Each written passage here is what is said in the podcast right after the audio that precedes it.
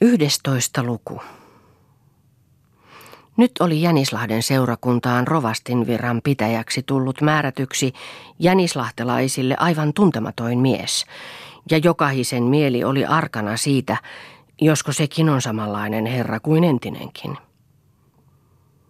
Päästäkseen siitä selville rupesivat nyt Jänislahden seurakuntalaiset kulkemaan kirkolla niin tavattomasti, että jokaisena uuden papin saarnapyhänä oli väkeä Jänislahden kirkolla kuni parhaana jouluna, ja kirkonkylän ihmiset saivat kaukaisille tuhansiin kysymyksiin vastata, minkälainen se nyt on se uusi pappi. Aina kuului vastaus, se on hyvä pappi, kerrassaan hyvä pappi. Hänen tummapartaiset iloisesti hymyilevät tekopyhyydestä vapaat kasvonsa ja reipas käytöksensä miellyttivät kaikkia näkijöitä, että jokainen tahtoi saada tehdä tuttavuutta hänen kanssaan, jonka tähden sairaitten luona käydessä ja lukukinkerimatkoilla oli hän pääsemättömissä tunkeilijoista, jotka mitkä minkin tekosyyn nojalla tahtoivat häntä saada puhutella. Mutta aina hän niistä hymyillen selvisi, ja joka kerran hän itse tietämättäänkin tuli sanoneeksi sanoja, jotka jäivät aineaksi heidän mieliinsä.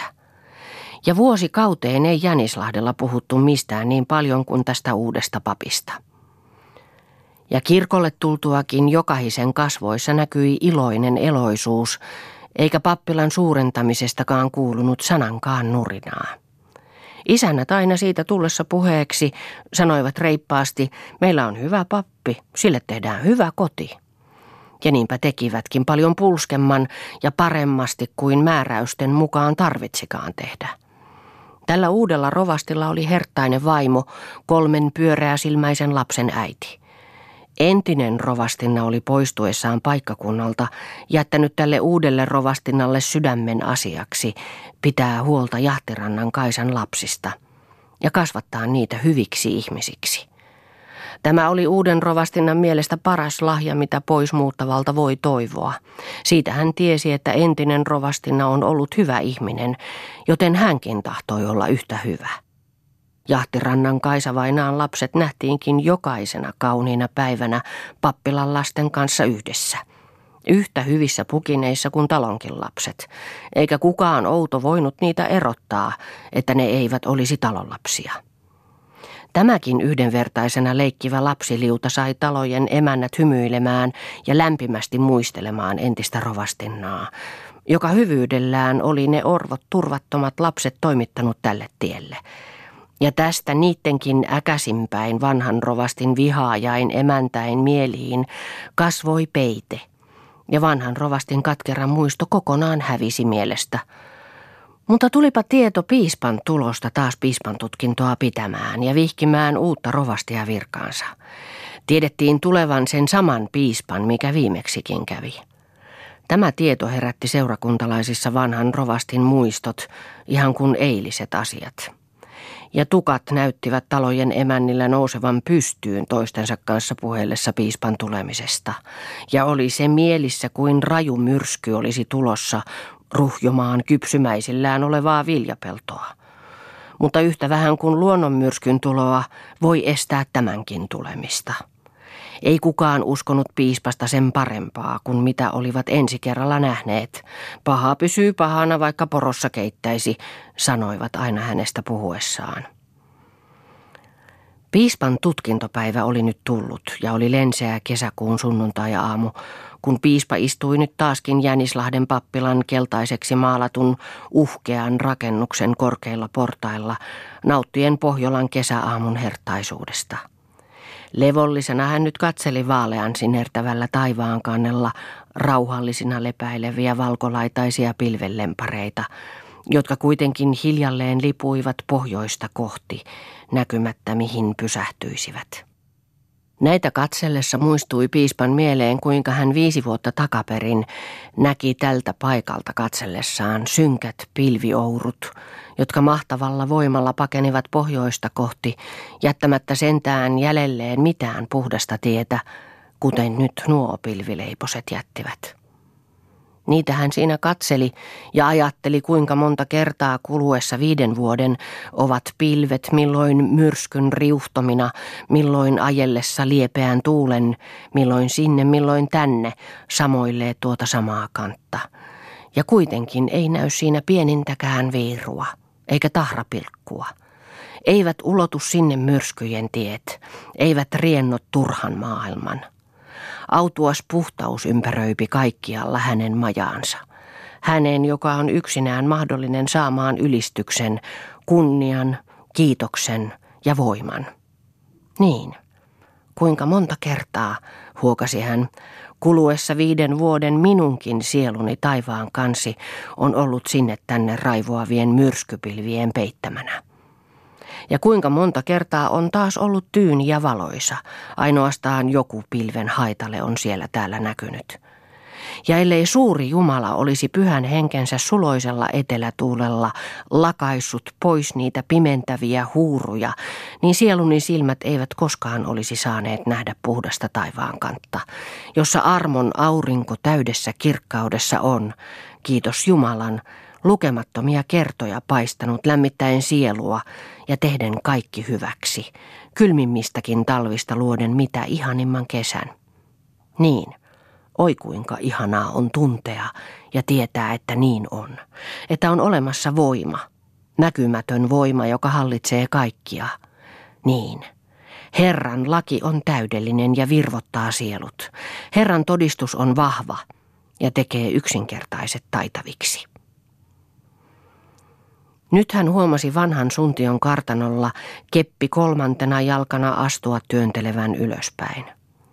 Piispa hyppäsi nyt seisaalleen kiirehtiäkseen tervehtimään tulijaa, ja jo portaita laskeutuessaan huusi hyvää huomenta, ja korkeaa kiiltävää hattuaan heilutti kädessään merkiksi, että suntio paremmin huomaisi. Huomenta, huomenta, rakas piispa, huusi suntiokin vastaan ja lähti kiireimmin askelin pyrkimään piispan ojennettua kättä kohti.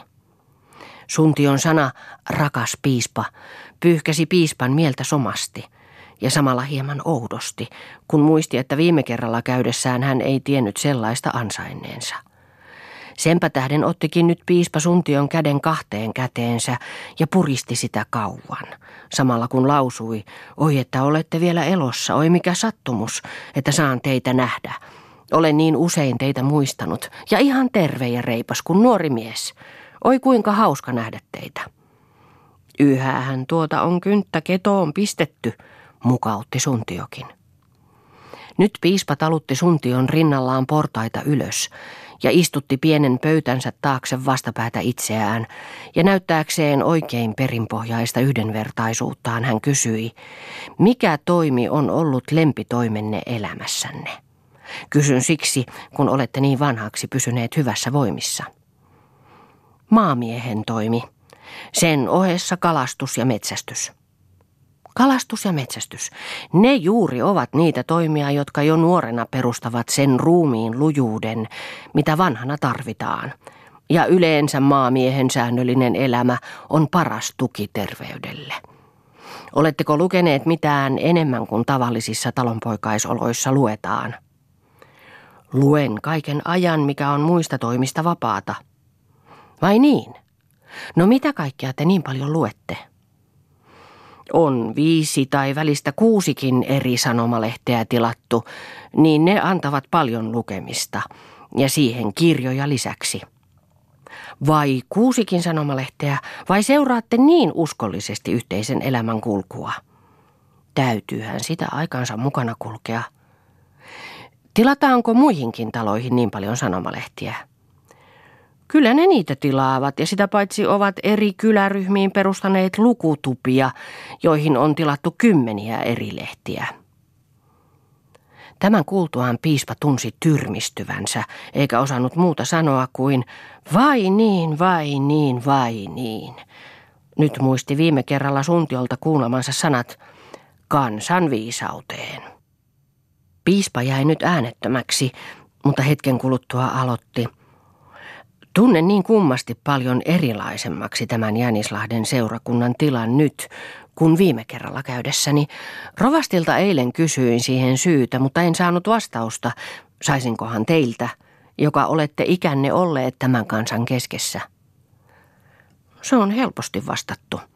Sanoohan vanha sananlasku, että minkälainen kokki, sellainen rokka. Ja minkälainen kellokas, sellainen karja. En ymmärrä sanojanne. Suntio hieman tyrmistyi ja jäi hetkeksi ajattelemaan, mutta kun ei tuntenut vastaamattakaan pääsevän piispasta erilleen, niin sanoi, eipä ole oikein hautain kautta käydä asioihin, jotka ovat olleet ja menneet. En vieläkään ymmärrä, mitä tarkoitatte hautain kautta käymisellä. Tarkoitan sitä, että tulisimme puhumaan vainajista. No niin, mutta sanoohan sanalasku, että totuus ei mätäne haudassakaan. Se tarkoittaa sitä, että kukaan ei voi totuutta vääryydellä viedä hautaan ja kätkeä sitä sinne. Totuus on kumminkin nouseva näkymölle ennen tai myöhemmin. Suntio jäi taas ajattelemaan ja mietti, mitä hän urkkimista tämä nyt on, mutta hetken perästä sanoi, on se totta sekin – olen minäkin iälläni nähnyt monta sellaista esimerkkiä, että ajan pyörteistä selvittäytyy totuus näkyviin omalla voimallaan, mutta usein kuitenkin ilmestyy se liian myöhään. Niin, valitettavasti. Mutta totuus on silloin kuitenkin näyttänyt voimansa, ja sehän onkin totuuden voiman iankaikkinen tarkoitus ja tehtävä, taistella vääryyttä vastaan ja voittaa se.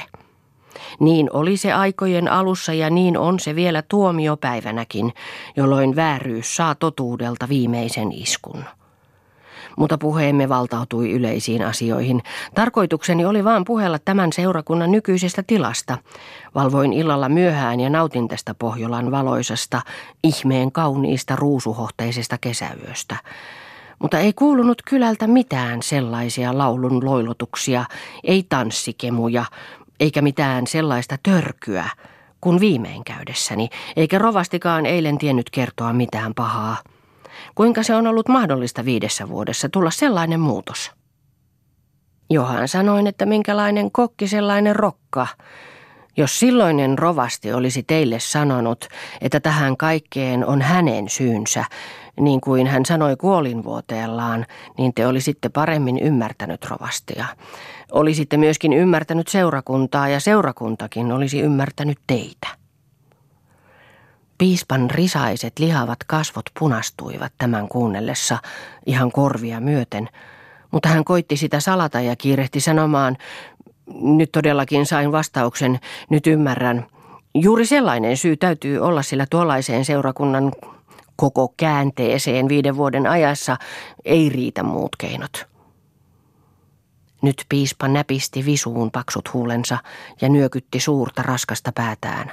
Otti sitten pöydältä pienen matkaraamattunsa, selailisen lehtiä, joissa näkyi tiheissä punaisella kynällä viivoitettuja lauseita, mutta ei hän niistä mitään nähnyt. Viimein hän pani sen raamattunsa kiinni, pani kätensä ristiin, laski ne ristiin liitetyt kätensä sen raamattunsa päälle ja hieman syvämielisenä sanoi, vai tunnusti rovasti Valkeavuori rikoksensa kuolivuoteellaan? Niin hän teki. Kyllä hän teki perinpohjaisen katumuksen ja kaikilta on saanut anteeksi. Ei kukaan muistele hänen vikojaan. Mutta kyllä hänenkin täytyi pohjaan juoda uudesta syntymisen katkera kalkki. Aivan hän kohti kurkkuaan huusi sielunsa tuskissa viimeisen yön. Mutta päivän valjetessa hän sai todistuksen synteinsä anteeksi saamisesta, ja sitten hän riemuitsi kuin pieni lapsi. Sitten hän jo melkein huusi ilosta, vaikka ruumiin voimat olivat jo loppuneet, ettei jaksanut kättäänkään liikuttaa. Se on kaunista. Se on suurta, se on jaloa. Kamala on synnissä eläminen, mutta tuhansin kerroin kamalampaa on synnissä kuoleminen. Kyllä hänellä oli ihana kuolema. Näkyi tuntevan, että taivaan enkelit häntä kantelevat jo käsissään, kun hän sammaltuvalta kieleltään sanoi viimeiset sanansa, tulkaa, minä menen valmistamaan teille sijaa. Tämän sanottua suntion syviin silmäkuoppiin ilmestyivät kiiltävät kyyneleet. Piispa oli sanomassa, että taivaan enkelit juuri iloitsevatkin enemmän yhden syntisen pelastumisesta kuin yhdeksästä hurskaasta. Mutta rovastina ilmestyi ovelle ja pyysi piispaa ja suntiotakin tulemaan sisälle aamiaiselle. Siihen keskeytyi piispan keskustelu, kun sitä paitsi suntio ei voinut seurata sisälle. Hänen täytyi lähteä aukasemaan kirkkoa, jonka ovien edessä jo suuret laumat ihmisiä seisoi odottamassa. Erotessa piispa vaan puristi suntion kättä ja ystävällisesti sanoi, no tapaamme vieläkin. Hän jäi katsomaan, kun suntio laskeutua kömpi portaita alas ja kartanolle tultuaan sekoi kirkkoon rientävään väkijoukkoon. Mutta tässä hän tunsi kummallisen vaikutuksen käyvän läpi olentonsa, kun kirkkoon rientävässä väkijoukossa ei näkynyt yhtään, joka hänelle olisi päätään nyökäyttänyt tai lakkiaan kohauttanut. Jokainen näkyi ikään kuin varovan silmiään, ettei häntä näkisi. Tiesi hän nyt siihen syynkin, mutta pahalta se vaan tuntui. Ja alakuloisena lähti piispa kävelemään sisälle. Jänislahden kirkko tuli tänä päivänä vieläkin täydemmäksi ihmisiä kuin viimeisenä piispan lukupyhänä. Mutta nyt ei ihmiset tulleet kirkkoon nähdäkseen piispaa ja hänen komeaa pappilaumaansa, vaan tulivat kuulemaan rovastin saarnaa. Etenkin kun oli nyt pyhä kolminaisuuden sunnuntai, jolloin saarnattiin pysymisestä vapahtajassa. Ja kun saarnan nousuvirsi, ah sielun vallita suo Herran, oli loppunut, ja rovasti ystävyydestä loistavin kasvoin ilmestyi saarnatuoliin, oli jok ikinen pää pystyssä, silmät ja korvat avoinna ottamassa vastaan jokaisen sanan. Rovastin saarna oli nyt alussa harvasanaista, harvasanaisempaa kuin koskaan ennen, niin harvaa, että jokaisen lauseen välissä kerkisi kaiku sammua kirkossa. Kaikki ensimmäiset lauseensa hän sitoi vapahtajan sanoihin, pysykää te minussa. Ne sanat hän aina lausui sellaisella painolla, etteivät ne voineet mennä sivu yhdenkään sielun, ja kohtapa kiilsikin kirkas kyynel niin nuoren kuin vanhankin silmän nurkassa. Kun näillä harvaan lausutuilla painavilla lauseillaan oli saanut kuulijainsa sielut janoavalle kannalle, tihensi hän saarnansa tavallisen tiheäsanaiseksi, kuten hänen tapansa oli aina saarnata. Nyt alkoivat sanat lennellä terävinä, sydämiä viiltävinä, mutta samalla lämmittävinä, että uudet ja uudet kyyneleet pyrkivät jokaisen kasvoille. Ne eivät olleet nyt katkeran mielen tuottamia kyyneliä, vaan olivat suloisen iankaikkisuus tunteen sulattamia, sydämiä puhdistavia, ihania kyyneleitä, joita jokahinen, niin vanha kuin nuorikin, mielellään ja häpeämättä kantoi kasvoillaan. Piispa ikään kuin jähmettyneenä istui kirkon penkissä koko saarnan ajan. Ainoastaan silloin tällöin räpsäytteli pitkäripsisiä silmiään ja istua möllötti kirkon penkissä suuret kasvot saarnastuolia kohti.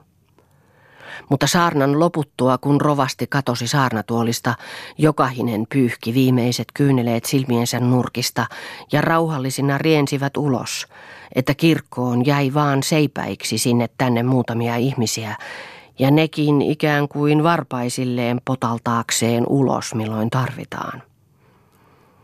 Piispa toimitti nyt kirkossa tehtävänsä kiireimmän kautta, eikä ollut tietävinäänkään tästä kansan ylonkatseellisesta käytöksestä. Mutta tehtävänsä suoritettuaan ikään kuin ketään näkemättä kiirehti pappilaan, mihin suntiokin kirkon lukittuaan tuli jättämään hyvästit hänelle ja hänen seuralaisilleen – mutta Suntion ilmestyttyä pappilaan ilostuivat hänen kasvonsa ja ystävyytensä osoitteeksi lähti Suntiota saattamaan Jänislahden rantaan, missä hänen venheensä väki oli odottamassa. Pappilan kartanoa rinnakkain kävellessä piispa sanoi, täydellisesti ymmärrän teitä. Ymmärrän kaikkia Jänislahden seurakuntalaisia ja tunnustan, että syystä sain osakseni sen kansan ylönkatseen, minkä osoittivat pakenemalla kirkosta. Mutta sen minä mielelläni kärsin, kun se on syystä, vaikkakin eksytetystä syystä. Sitten oli pitkän tuokion ääneti, näkyi miettivän, vaan sitten hän painavalla tavalla sanoi, On kirjoitettukin, ja totta se onkin, että vähän hapattaa suuren taikinan. Hyvin ymmärrän, että tämän seurakunnan kansa ei ole hallittava lailla ja lainvoimalla, vaan se on hallittava teoilla. Viimeisen lauseensa piispa lausui voimakkaalla painolla, tahtoi oikein painaa suntion mieleen, että hän on tunnustanut erehdyksensä jänislahtelaisille. Se on totta. Se on enemmän kuin totta, vakuutti suntiokin ja päätään nyökytti sanojensa mukaan sanainsa vakuudeksi. Nyt seisahtui piispa rannan töyräälle, otti suntion käden kahteen käteensä ja sanoi, oli iloinen, ikimuistettava sattumus, kun teitä sain vielä tavata, mutta ei liene enää mahdollista nähdä teitä elävin silmin. Iankaikkinen isä, suuri Jumala iankaikkisella siunauksellaan, siunatkoon teidän elämänne viimeisen ajan ja sitä enemmän iankaikkisuutenne. Suntion silmäkuoppiin ilmestyi kyyneleet sanoessaan, se olkoon hänen armollinen tahtonsa. Sen sanottuaan Suntio meni venheeseensä, mikä samassa käännettiin matkalle, ja kolmen airoparin pakottamana lähti halkasemaan Jänislahden peilikirkasta pintaa. Piispa tunsi povessaan soman tyytymyksen, kun edes muutaman kyhneleen oli saanut Jänislahdella käydessään heltymään. Hän otti nyt taskustaan keltaisen nenäliinansa ja heilutti sitä ystävyytensä merkiksi. Suntiokin otti päästään mustan huopahattunsa ja venheensä pintalla istuen heilutti sitä vastaukseksi. Ja kun piispa ei lakannut liinansa huiskuttamisesta, niin Suntiokin heilutti hattuaan aina ja aina vaan korkeammalla. Ja vielä sittenkin, kun venhe urkeni kaukaisuuteen, että näkyi se vaan pienenä sorjaisena järven pinnalla, näkyi rihmasäikeen paksuisena ukon pitkä käsi taivasta kohti, jonka nenässä mustan marjan kokoisena heilui hattu. Mutta Lehtisen saaren suojaan kiertyi venhe. Sinne katosi ukon hattukin. Katosivat venheen synnyttämät väreaallotkin lahden pinnalta. Katosi kaikki jälkeä näkymättömäksi. Ainoastaan suntiovanhuksen kunnioitettava kuva – ja hänen ennen ja nyt kertomat sanansa jäivät ainiaksi piispan mieleen. Nyt muisti hän oman arvonsa ja virallisen pönäkkänä lähti lyhyt nurmista kartanokenttää kävelemään ylöspäin. Musta silkkinen kesäkuun auringonpaisteessa välkkyvä korkea hattu vaan vakavassa tahdissa heilahteli puoleen ja toiseen – sen mukaan kun askeleet vaihtuivat.